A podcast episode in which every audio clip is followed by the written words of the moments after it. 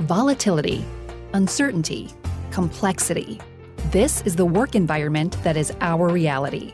What will leaders need to know to be successful in the future? Who will they need to be to build team member commitment?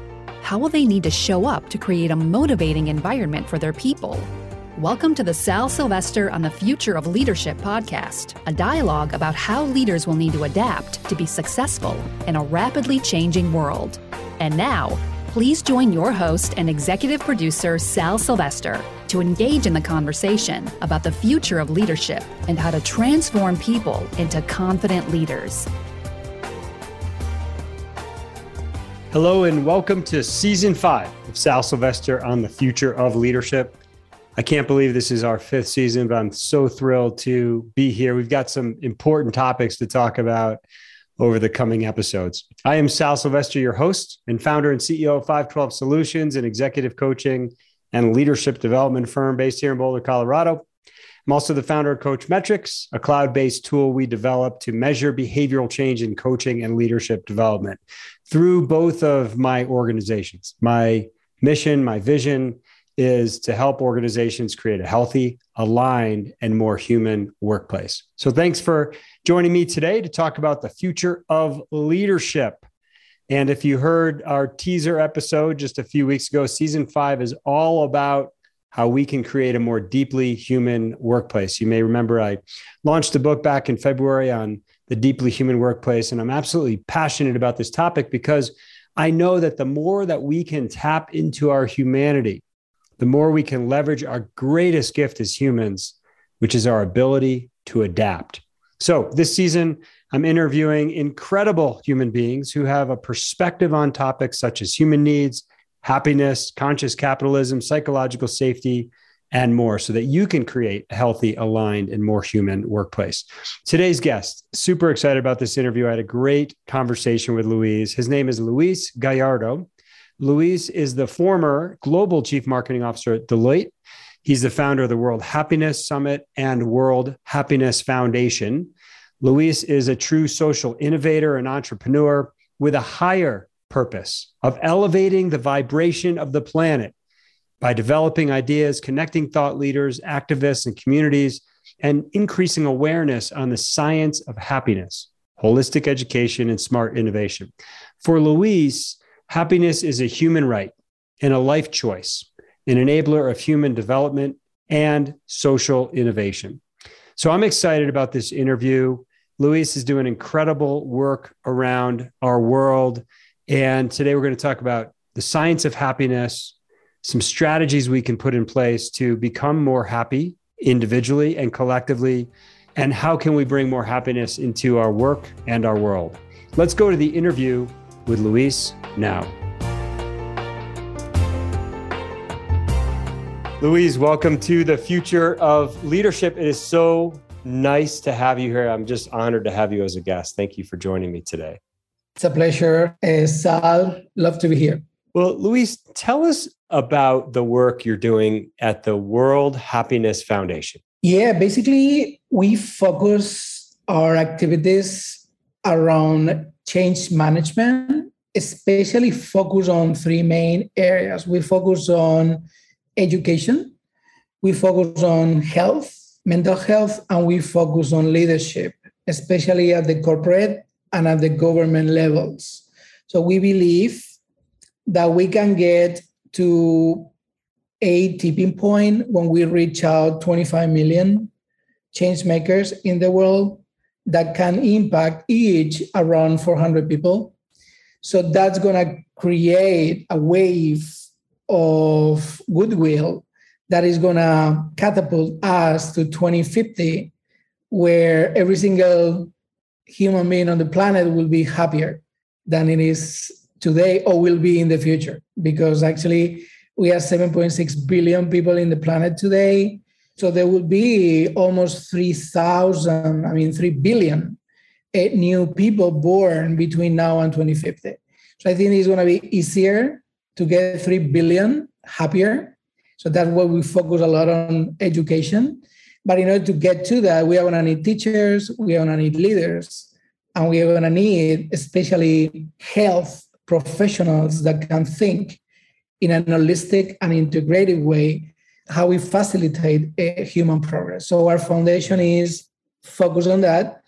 And something important is that we steward two United Nations resolutions uh, that we were able to pass and lobby uh, 10 years ago. Uh, one of the resolutions is celebrating March 20th as International Day of Happiness.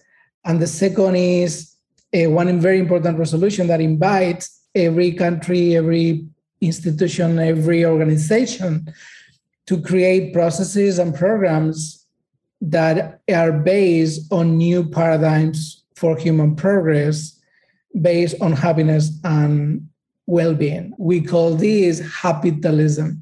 That's kind of what we do at the World Happiness Foundation. I love happytalism. That's so cool.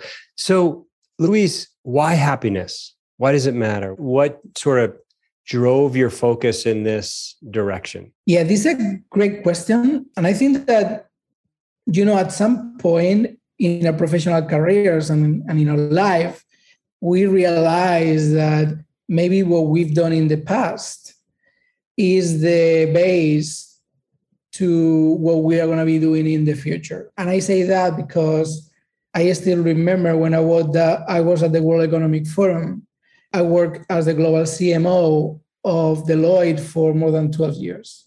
And you know, mm-hmm. Deloitte is a big professional services organization, so many countries. And my job was really aligning the whole organization around the big brand idea, the purpose.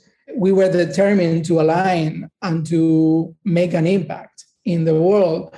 And one of our strategic partners was the World Economic Forum. And I still remember the World Economic Forum is just that is a forum based on economic growth.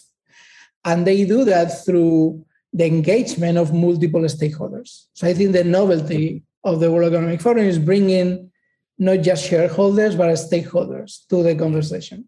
And from there, you get into conscious capitalism and you get into space where you try to improve the system that we have today.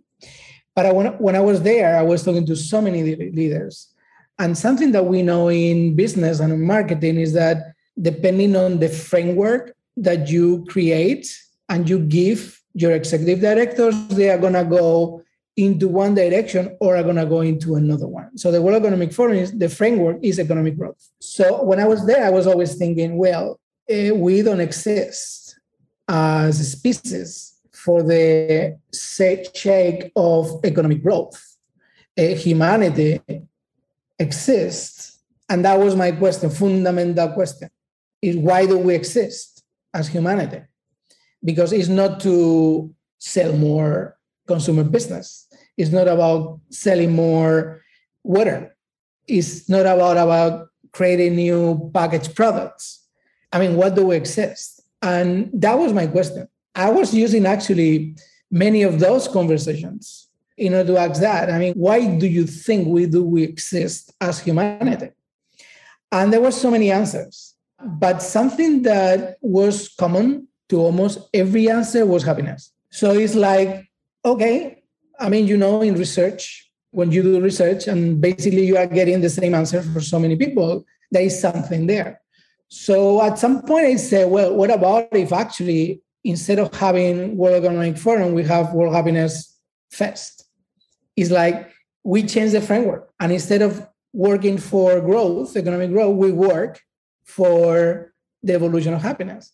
That was the beginning of all this ideation of creating a new movement where the only focus is to research is to explore and is to grow our overall happiness around the world. So that's the reason why happiness, because we, and now that we've been on this journey for more than 10 years, now I truly believe that the ultimate goal of humanity is enjoying what we have and mm. being as happy as we can be, not just because that's good for us individually, actually, because that's good for others. Yeah. So happiness is an amazing asset to share. It's like money. If you keep all the money for you, you're going to be richer. But if you share your money, that's when actually you are going to be happier. So that's a, a really cool relationship between the old system we are living in capitalism and the new system and new paradigms that are emerging, such as happytalism, because they should be rich in here. That's why we chose happiness. It's very strategic. Uh, we really want to support this new paradigm for human progress. So you're impacting the world through happiness. And it is interesting because I think personally, I think collectively, people, I, this is just my own anecdote or my own thoughts, but when people feel like they are contributing to something other than themselves, they tend to be more fulfilled and or happy. Is that accurate? Absolutely accurate. And there is a lot of research, uh, of research that supports that. Once you set the framework and you say, okay, this is about maximizing happiness, then how do you do that? Because it's not all about saying, I want to be happy and you are going to be happier. You have to do something. So, in order to do something, the first thing that you have to understand is that you already have it. Mm. So, it's in you, it's not anywhere else. So, this is the first fundamental discovery is happiness is in you if that's the case, then how do you find it? How do you remember it? And one way, fundamental way, research and proven that it's an, a very important route is purpose and is mm. meaning. So the moment that you have meaning and purpose, that's complete activator. That activates your overall happiness. So that's a key activator. There are many activators, but meaning and purpose is probably one of the top ones. I just released a book called The Deeply Human Workplace back in February, and, and, and it's pyramid of needs that we believe all humans have. And at the top of that pyramid, we call community impact. And it's it's really that. It's about finding meaning and purpose and contributing back to something bigger than yourself, whether it's your team members at work or your local community or something more global. So, meaning and purpose. So, your research is pointing to in order to maximize happiness, one lever to pull is, is to know that it's inside of you already. And it's really about finding that meaning and purpose. What else does the research say in terms of how, you know, the science of happiness and how we how we find it? even if we know where happiness is, is not easy uh, for many people yeah. to activate it. One big blockage is genetics. Uh, and because we are, from a genetics point of view, we are different. And we know from research as well that almost 50% of our happiness is based on genetics. So imagine that somebody is not predisposed to overall happiness, they have to work harder in order to remember and find it. So this is the first thing, is that we are not all the same. And then from a chemical point of view and from a biological point of view, there are so many conditions to activate those chemicals from cortisol to serotonin to oxytocin to endorphins. And depending on the conditions, and depending on the trauma that is in our cells and in our body, we are going to react in a very different way. So this is when the whole complication comes. And for some people, even talking about happiness is like, wow, no, this is my first space. space. People feel attacked. Some people feel attacked when you say that happy is good, that happiness is good. It's like, no, come on this is happycracia. Now we are talking about the new way to oppress people. It's like you have to tell me that I have to be happier. No, actually, but that reaction happens because people have limiting beliefs. They are charged from a genetics and biological point of view and from a trauma memory point of view. The intergenerational trauma, it's something that is all over. And especially in the US, we see that the intergener- intergenerational trauma is what is creating so much polarization among so many people. So we have to keep that in mind. It's like when we talk about overall happiness, then you have to go and you have to study. And then you have to find the right activators for you. So this is the second step. The second step is first step, you know it's in you. Second step, how do I activate it through the mm. right tools and with the right elements? And then we discovered that, especially at work, there are five elements that really are critical to overall happiness. There are more than 12, 14 elements, but there are five that are critical. Two of them are basic needs. Yeah. Of them, and that's the same in life. I mean, if you don't have your basic needs needs covered, if you don't have food to eat every day, if you don't have the right conditions for you to flourish, it's going to be much harder for you than it's for somebody else to achieve the optimal or the, the specific level of happiness that you are achieving. So I think at work, there are two elements that are basic needs is how much you make. So if you're not making enough money, what is your payroll? What is your compensation? If you are not satisfied with that, it's very difficult that anything else plays off. And the second key basic element is that you feel appreciated at work. Mm. Is that, people, that you feel that you are contributing and you feel that appreciation. So appreciation and compensation are basic needs. Yeah. If they don't, if they are not on the table, the rest of the opportunity really minimizes. When we have those two, we jump into higher states. And those higher states are around purpose and meaning. Is your purpose, personal purpose and meaning, is aligned with the company? You find it in the work that you do. The second one is the energy that the job brings you. Is this a job that really energizes me every day when I'm there or not?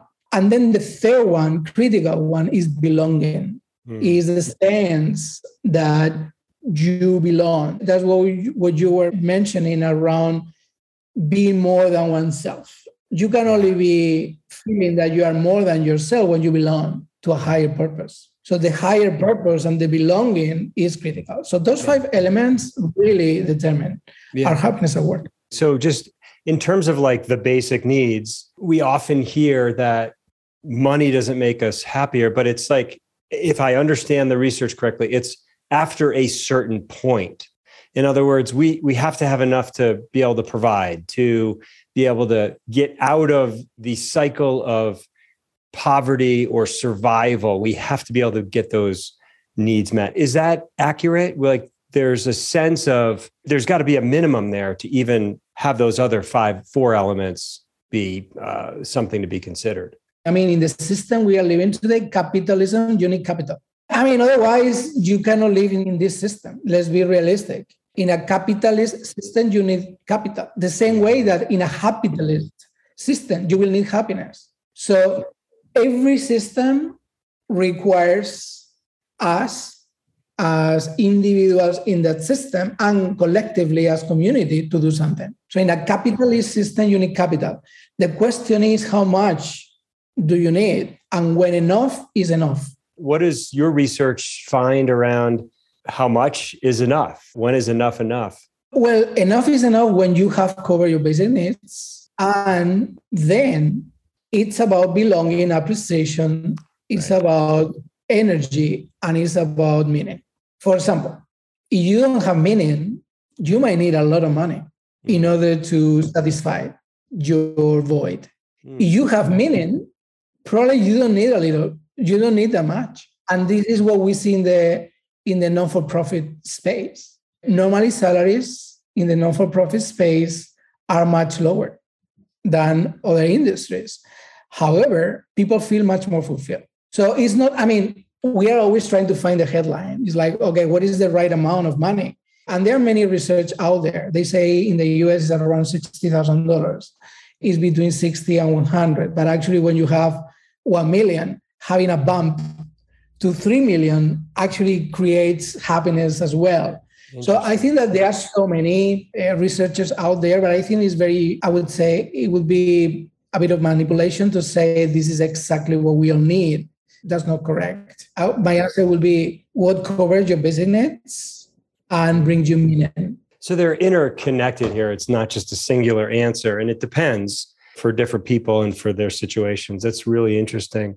A couple of the other needs that you mentioned, belonging. We know from our research that in what we have at the bottom of our model is this idea of connection. It's a sense of belonging and a sense of feeling loved. And what some from some of the research that we found in our work, what we found around longitudinal studies is that one of the primary indicators of physical and mental health and happiness was belonging or is belonging. The quality of your relationships matter. Is that accurate from your standpoint? Absolutely. And I think that is very important. that We all know that right now we are facing uh, the, the hardest uh, pandemic, and it's not COVID, is yeah. loneliness. And loneliness uh, in the United States, people report 20% of people report, one out of four people report not having any friends. Um, and we know that smoking is as bad as, as smoking 15 cigarettes per day. Loneliness. That's loneliness wow. is 15, around 15, because, and it's, it's even worse than obesity. Hmm. So loneliness has a health, physical health and mental health impact overall. And that's kind of the, I would say, the pessimistic side. The optimistic side is that you just need one friend. You just need yeah. one good friend in order to palliate loneliness. And then what you need is to connect with yourself.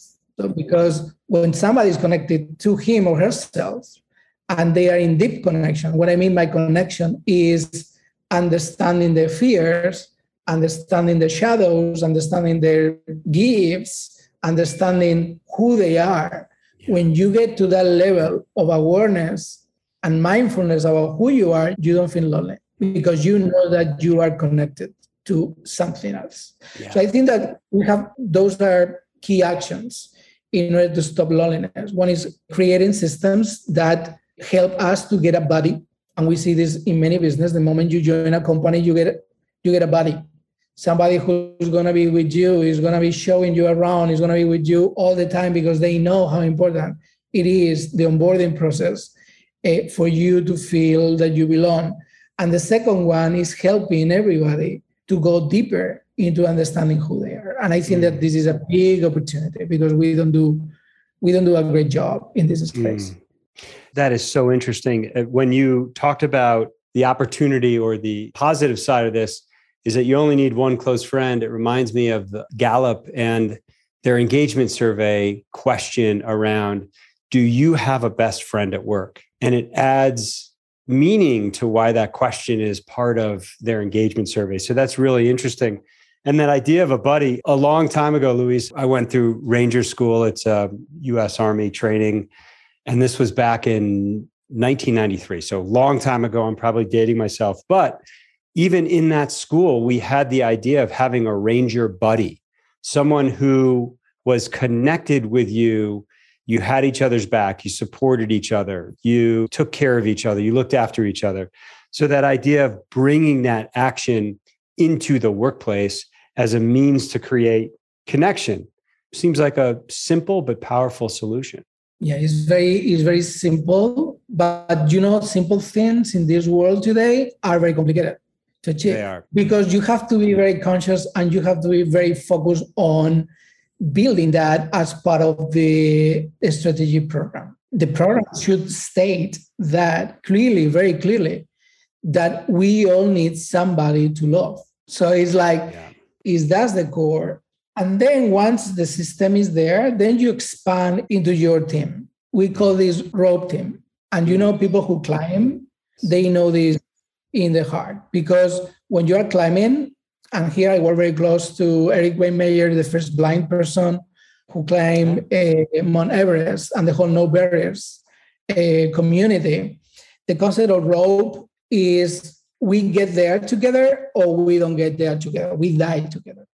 And when you create your rope team, that goes beyond just one body. That goes into who are the five, six people in your life that can help you achieve your maximum potential. And those five bodies, five, six, that becomes your rope team. And that rope team is going to be, some of them are going to be guiding you. Some of them are, are going to be supporting you. Some of them are going to be pushing you to the next level. But this concept of team and beyond body is amazing because imagine just with the body, the connection to yourself, and then expanding into a rope team, that would eradicate loneliness from planet Earth. It's such a great metaphor. Before kids, I spent a lot of time doing some international mountaineering and I had a opportunity a few times to climb down in Ecuador and we were climbing a, a peak called Chimborazo. Just I think the summit is just under 21,000 feet. And make a long story short, we started at 11:30 p.m. and we got off track because of some avalanche conditions. And by 5 a.m., I completely bonked. And my the four guys that I was climbing with, we made a pact before we went on this trip that we all get to the top together or we all come down together, but no in between. And that decision was made for everybody. And these four guys supported me and got me off the mountain and back down to our camp safely. But it's that same concept. You're moving beyond that buddy and you're moving to that rope team. What a terrific metaphor for happiness. Yeah, and you experience that yourself. I think that we are living in a world where we would like to have heroes, uh, but the metaphor that you share is so powerful because the fulfillment of helping somebody is much higher than the fulfillment of achieving something without that person. And actually, I told you about Erik. Erik, when he climbed, he was 20 years ago the first blind person to top the summit of Mount Everest. It took him two years of training. But you know, the most important thing, it took him a team of 21 people. Those 21 persons, those were working to help him to achieve Mount Everest. What they created as a common narrative among all of them was so powerful that that team became the largest team in history to top Mount Everest at the same time. It's such a great story. I think Erik lives here in Colorado, if I'm not. Yeah, he lives in, in Colorado. It's unbelievable. I just really want to reiterate something you said. The fulfillment of helping someone, somebody, is so much more than achieving something by yourself. And without that body, without that person. So, yes. Yeah, without that person. Yeah, it really speaks to like when we do something or achieve something, what I find, at least in myself, is the first thing that I want to do is share it with someone. It's so much more rewarding when I get to share that experience with someone else. So funny because I remember one campaign.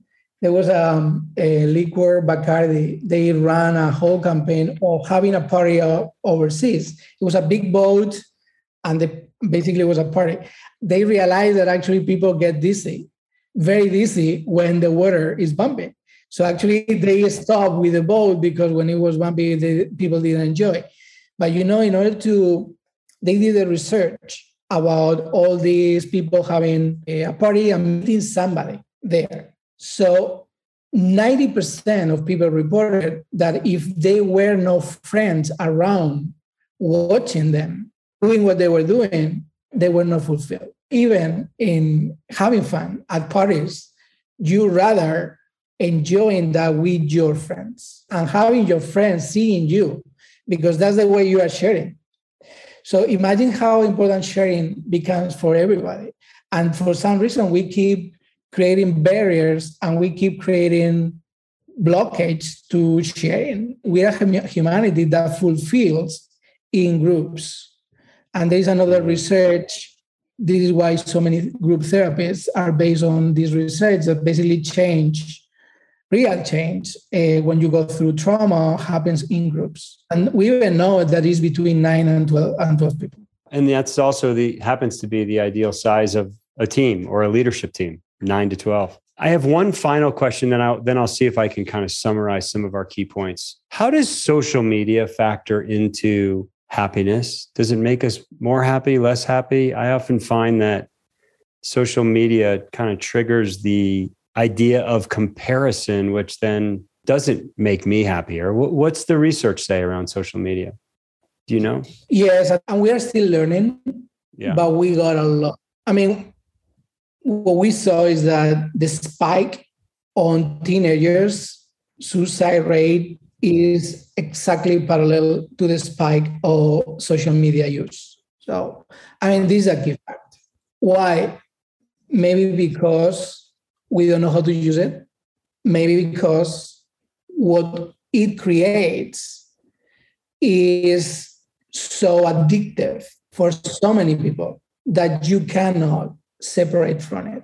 So I think that in order to respond to this, we need to go deeper into how addiction happens. And what we know is that social media uh, can create as much addiction as gambling, as drugs, tobacco, alcohol, and so much. So I would say that when you are getting closer to addiction, is very harming yeah. and is very painful. If it's your basically technology tool in order to achieve something else and you are able to control it and you are able to manage it, then that can be very beneficial as well. But I feel that what's going on today with social media is like we don't have enough education, we don't have enough role models. And what we know as well is that there are three main elements for unhappiness in the world. One is competition. The second one is comparison, to compare with something. And the third one is complaining. I call it the three C's of unhappiness competition, comparison, complaining. Social media helps you so much to do this because you are comparing yourself all the time with everything. You could stop it and you can control it. Yeah. So I think that the answer is not easy because it's more a rainbow than black and white. But right now, unless you know how to handle it, it's going to create addiction. Thank you. That's really insightful. And I'm going to see if I can summarize a, a few sort of key takeaways as we start to wrap up today. Number one, happiness is already in us as people. And part of it is for us, part of it's about finding that happiness or finding purpose and meaning. Is that accurate? Yep, it is genetics play a key role. They can be a big blocker. Up to 50% of why people are happy is due to genetics. Did I get that right?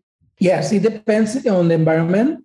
And uh-huh. actually, uh-huh. something good, the good news is that we can change their genetics alive, I mean, in the present, because they, there is a whole science of epigenetics.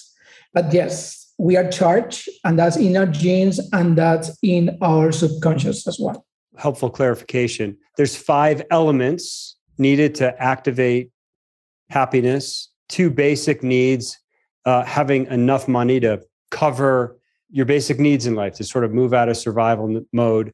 And then number two, feeling appreciated, like your contributions matter. And then the higher level elements are related to purpose and meaning, energy, and belonging. Did I get those five elements right? Yes, yeah. is meaning, belonging energy at the higher level, and then feeling appreciated and compensation as okay. basic.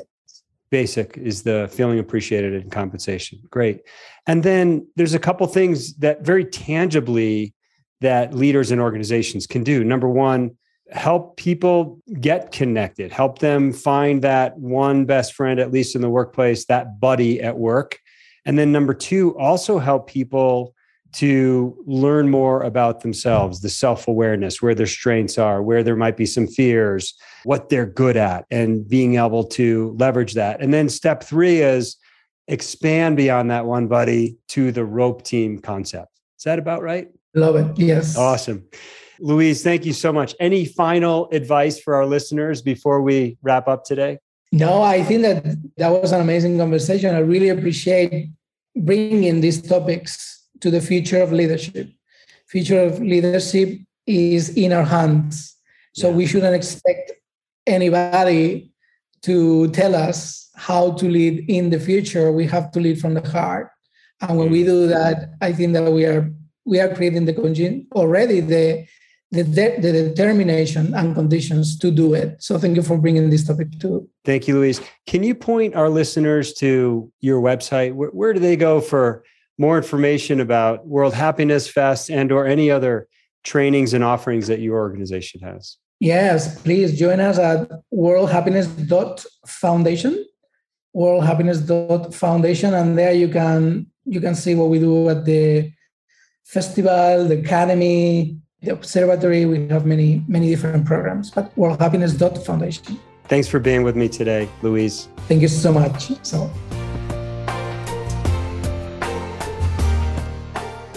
I hope you enjoyed today's episode of the Sal Silvester on the Future of Leadership podcast. You can get session notes on our website at 512solutions.com. That's the numbers 512solutions.com. Please follow and like the podcast on iTunes or wherever you're tuning in. And if you want to learn more about how we can help transform your people into confident and action oriented leaders, please check out our website at 512solutions.com. I look forward to continuing the conversation about the future of leadership. I'm out.